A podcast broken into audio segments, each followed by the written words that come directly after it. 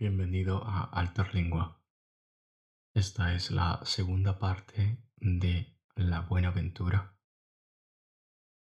un cuento o una novela corta de Pedro Antonio de Alarcón. Pasaron ocho días sin que el capitán volviese a verme. Según pude entender, no había aparecido por allí desde la tarde que le hice la Buenaventura, cosa que nada tenía de raro, a lo que me contó uno de mis guardianes. Sepa usted, me dijo, que el jefe se va al infierno de vez en cuando y no vuelve hasta que se le antoja. Ello es que nosotros no sabemos nada de lo que hace durante sus largas ausencias.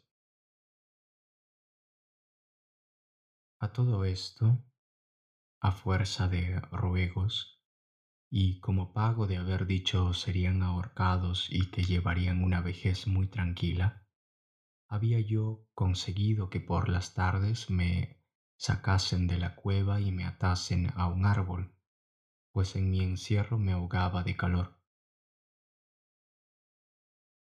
Pero excuso decir que nunca faltaban a mi lado un par de centinelas Una tarde, a eso de las seis, los ladrones que habían salido de servicio aquel día, a las órdenes del segundo de Parrón, regresaron al campamento llevando consigo maniatado, como pintan a nuestro Padre Jesús Nazareno, a un pobre segador de cuarenta a cincuenta años, cuyas lamentaciones partían el alma. Dadme mis veinte euros, decía. Si supieras con qué afanes los he ganado, todo un verano segando bajo el fuego del sol, todo un verano lejos de mi pueblo, de mi mujer y de mis hijos, así reunido con mil sudores y privaciones, esa suma con que podríamos vivir este invierno. Y cuando ya voy de vuelta, deseando abrazarlos y pagar las deudas que para comer hayan hecho aquellos infelices, ¿cómo he de perder ese dinero, que es para mí un tesoro?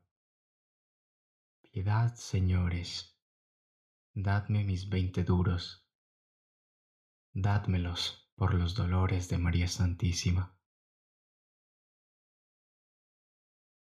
Una carcajada de burla contestó a las quejas del pobre padre. Yo temblaba de horror en el árbol a que estaba atado, porque los gitanos también tenemos familia. No seas loco, exclamó al fin un bandido, dirigiéndose al segador. Haces mal en pensar en tu dinero cuando tienes cuidados mayores en que ocuparte. ¿Cómo? dijo el segador, sin comprender que hubiese desgracia más grande que dejar sin pan a sus hijos. Estás en poder de Parrón. ¿Parrón? Mm, no lo conozco. Nunca lo he oído nombrar. Vengo de muy lejos, yo soy de Alicante y he estado segando en Sevilla. Pues, amigo mío, parrón quiere decir la muerte. Todo el que cae en nuestro poder es preciso que muera. Así pues, haz testamento en dos minutos y encomienda el alma en otros dos. Preparen, apunten. Tienes cuatro minutos. Voy a aprovecharlos. Oídme por compasión. Habla. Tengo seis hijos y una infeliz, es, diré, viuda pues veo que voy a morir. Leo en vuestros ojos que sois peores que fieras, peores, porque las fieras de una misma especie no se devoran unas a otras. Perdón, no, no sé lo que me digo. Será padre. No hay un padre entre vosotros ¿Sabéis lo que son seis niños pasando un invierno sin pan? ¿Sabéis lo que es una madre que ve morir a los hijos de sus entrañas, diciendo, tengo hambre, tengo frío?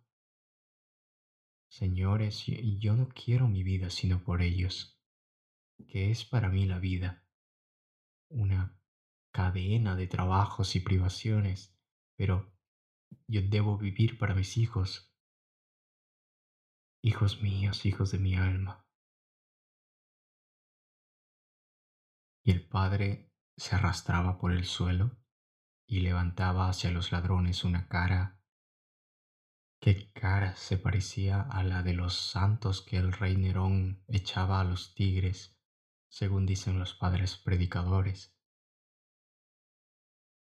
Los bandidos sintieron moverse algo dentro de su pecho, pues se miraron unos a otros, y viendo que todos estaban pensando la misma cosa, uno de ellos se atrevió a decirla. ¿Qué dijo? preguntó el capitán general, profundamente afectado por aquel relato. Dijo, Caballeros, lo que vamos a hacer no lo sabrá nunca Parrón. Nunca, nunca. Tartamudearon los bandidos. Márchese usted, buen hombre, exclamó entonces uno que hasta lloraba. Yo hice también señas al segador de que se fuese al instante. El infeliz se levantó lentamente Pronto, márchese usted, repitieron todos volviéndole la espalda. El segador alargó la mano maquinalmente. ¿Te parece poco? gritó uno. Pues no quiere su dinero. Vaya, vaya, no nos tiente usted la paciencia.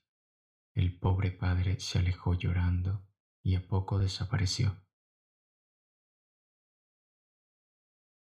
Media hora había transcurrido, empleada por los ladrones en jurarse unos a otros no decir nunca a su capitán que habían perdonado la vida a un hombre, cuando de pronto apareció Parrón, trayendo al segador en la grupa de su yegua. Los bandidos retrocedieron espantados.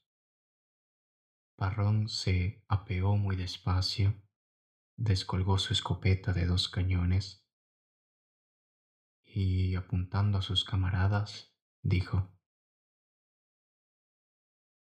Infames, no sé cómo no os mato a todos. Pronto, entregad a este hombre los duros que le habéis robado. Los ladrones sacaron los veinte duros y se los dieron al segador, el cual se arrojó a los pies de aquel personaje que dominaba a los bandoleros y que tan buen corazón tenía. Parrón le dijo, A la paz de Dios, sin las indicaciones de usted, nunca hubiera dado con ellos. Ya ve usted que desconfiaba de mí sin motivo. He cumplido mi promesa. Ahí tiene usted sus veinte duros. Así que en marcha.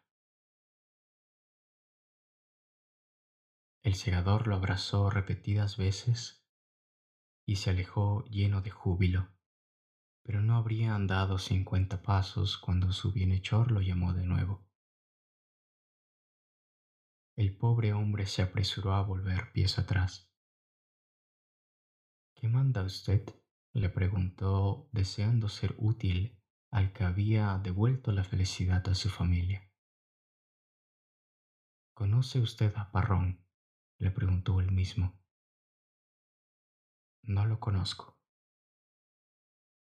Te equivocas, replicó el bandolero. Yo soy Parrón. El segador se quedó estupefacto. Parrón se echó la escopeta a la cara y descargó los dos tiros contra el segador, que cayó redondo al suelo.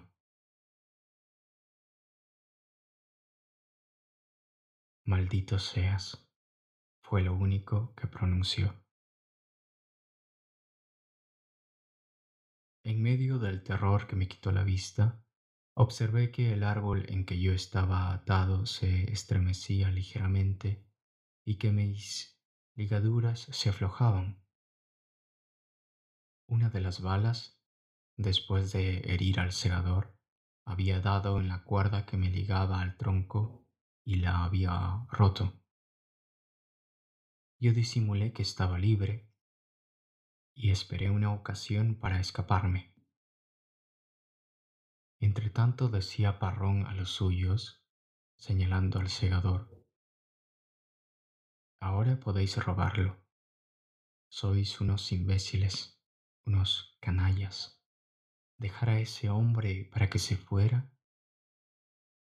cómo se fue dando gritos por los caminos reales.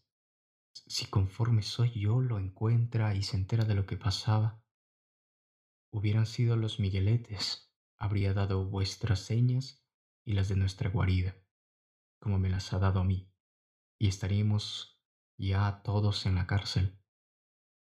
Ved las consecuencias de robar sin matar. Con que basta ya de sermón y enterrad ese cadáver para que no me apeste. Mientras los ladrones hacían el hoyo y Parrón se sentaba a merendar, dándome la espalda, me alejé poco a poco del árbol y me descolgué al barranco próximo. Ya era de noche. Protegido por sus sombras salí a todo escape y a la luz de las estrellas divisé mi borrico, que comía allí tranquilamente, atado a una encina. Montéme en él y no he parado hasta llegar aquí.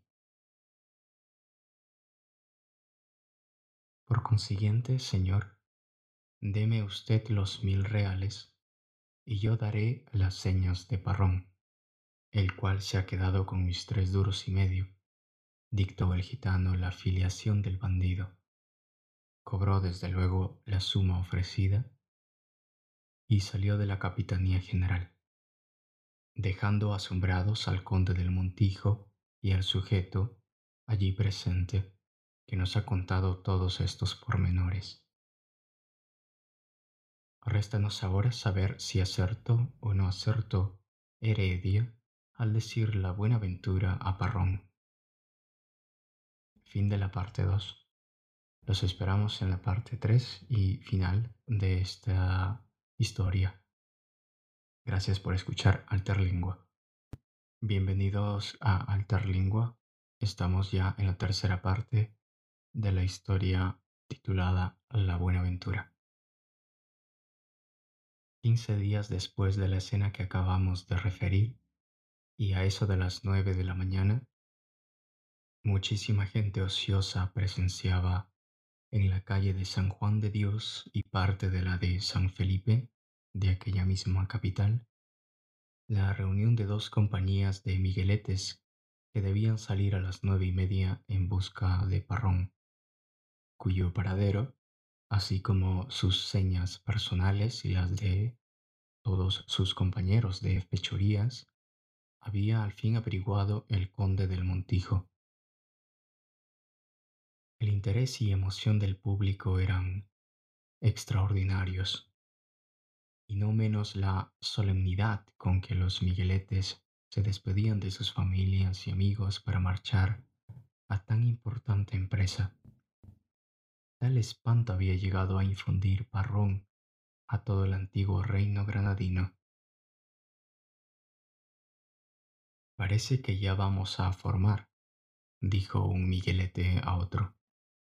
Y no veo al cabo López. Extraño es, a fe mía, pues él llega siempre antes que nadie cuando se trata de salir en busca de Parrón. a quien odia con sus cinco sentidos. Pues no sabéis lo que pasa, dijo un tercer Miguelete, tomando parte en la conversación. Hola, es nuestro nuevo camarada. ¿Cómo te va en nuestro cuerpo? Perfectamente, respondió el interrogado. Era este un hombre pálido y de porte distinguido, del cual se despegaba mucho el traje de soldado. ¿Con qué decías? replicó el primero. Ah, sí, que el cabo López ha fallecido, respondió el Miguelete pálido. Manuel, ¿qué dices? Eso no puede ser. Yo mismo he visto a López esta mañana, como te veo a ti. El llamado Manuel contestó fríamente. Pues hace media hora que lo ha matado Parrón. ¿Parrón? ¿Dónde? Aquí mismo, en Granada, en la cuesta del perro, se ha encontrado el cadáver de López. Todos quedaron silenciosos y Manuel empezó a silbar una canción patriótica. Van once migueletes en seis días, exclamó un sargento. Parrón se ha propuesto exterminarnos. Pero ¿cómo es que está en Granada? ¿No íbamos a buscarlo a la Sierra de Loja? Manuel dejó de silbar y dijo con su acostumbrada indiferencia. Una vieja que presenció el delito dice que, luego que mató a López, ofreció que, si íbamos a buscarlo, tendríamos el gusto de verlo. Camarada, disfrutas de una calma asombrosa. Hablas de Parrón con un desprecio. Pues, ¿qué es Parrón más que un hombre? repuso Manuel con altanería. A la formación, gritaron en este acto varias voces. Formaron las dos compañías y comenzó la lista nominal. En tal momento acertó a pasar por allí el gitano Heredia, el cual se paró, como todos, a ver aquella lucidísima tropa. Notóse entonces que Manuel el nuevo Miguelete dio un retemblido y retrocedió un poco, como para ocultarse detrás de sus compañeros. Al propio tiempo, Heredia fijó en él sus ojos, y dando un grito y un salto como si lo hubiese picado una víbora, arrancó a correr hacia la calle de San Jerónimo. Manuel se echó la carabina a la cara y apuntó al gitano. Pero otro Miguelete tuvo tiempo de mudar la dirección del arma y el tiro se perdió en el aire. Está loco. Manuel se ha vuelto loco. Un Miguelete ha perdido el juicio. exclamaron sucesivamente los mil espectadores de aquella escena. Y oficiales, y sargentos, y paisanos rodeaban a aquel hombre que pugnaba por escapar y al que por lo mismo sujetaban con mayor fuerza, abrumándolo a preguntas, reconvenciones y dicterios que no le arrancaron contestación alguna.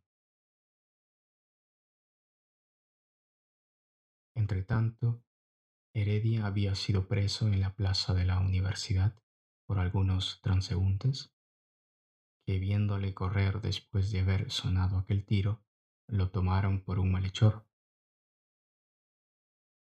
Llevadme a la Capitanía General, decía el gitano. Tengo que hablar con el conde del Montijo. ¿Qué conde del Montijo ni qué niño muerto? le respondieron sus aprehensores. Ahí están los migueletes y ellos verán lo que hay que hacer con tu persona. Pues lo mismo me da, respondió Heredia pero tengan ustedes cuidado de que no me mate Parrón. ¿Cómo, Parrón? ¿Qué dice este hombre? Venid y veréis. Así diciendo, el gitano se hizo conducir delante del jefe de los migueletes y señalando a Manuel, dijo, Mi comandante, ese es Parrón, y yo soy el gitano que dio hace quince días sus señas al conde del Montijo. Parrón, Parrón está preso. Un miguelete era Parrón, gritaron muchas voces. No me cabe duda, decía entre tanto el comandante, leyendo las señas que le había dado el capitán general.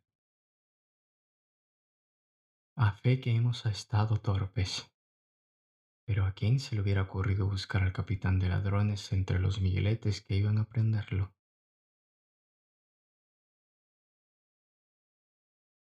Necio de mí, exclamaba al mismo tiempo Parrón, mirando al gitano con ojos de león herido. Necio de mí, es el único hombre a quien he perdonado la vida. Merezco lo que me pasa. A la semana siguiente ahorcaron a Parrón. Cumplióse, pues, literalmente la buenaventura del gitano, lo cual, dicho sea para concluir dignamente, no significa que debáis creer en la infalibilidad de tales vaticinios, ni menos que fuera acertada regla de conducta la de Parrón, de matar a todos los que llegaban a conocerle. Significa tan solo que los caminos de la providencia son inescrutables para la razón humana doctrina que, a mi juicio, no puede ser más ortodoxa.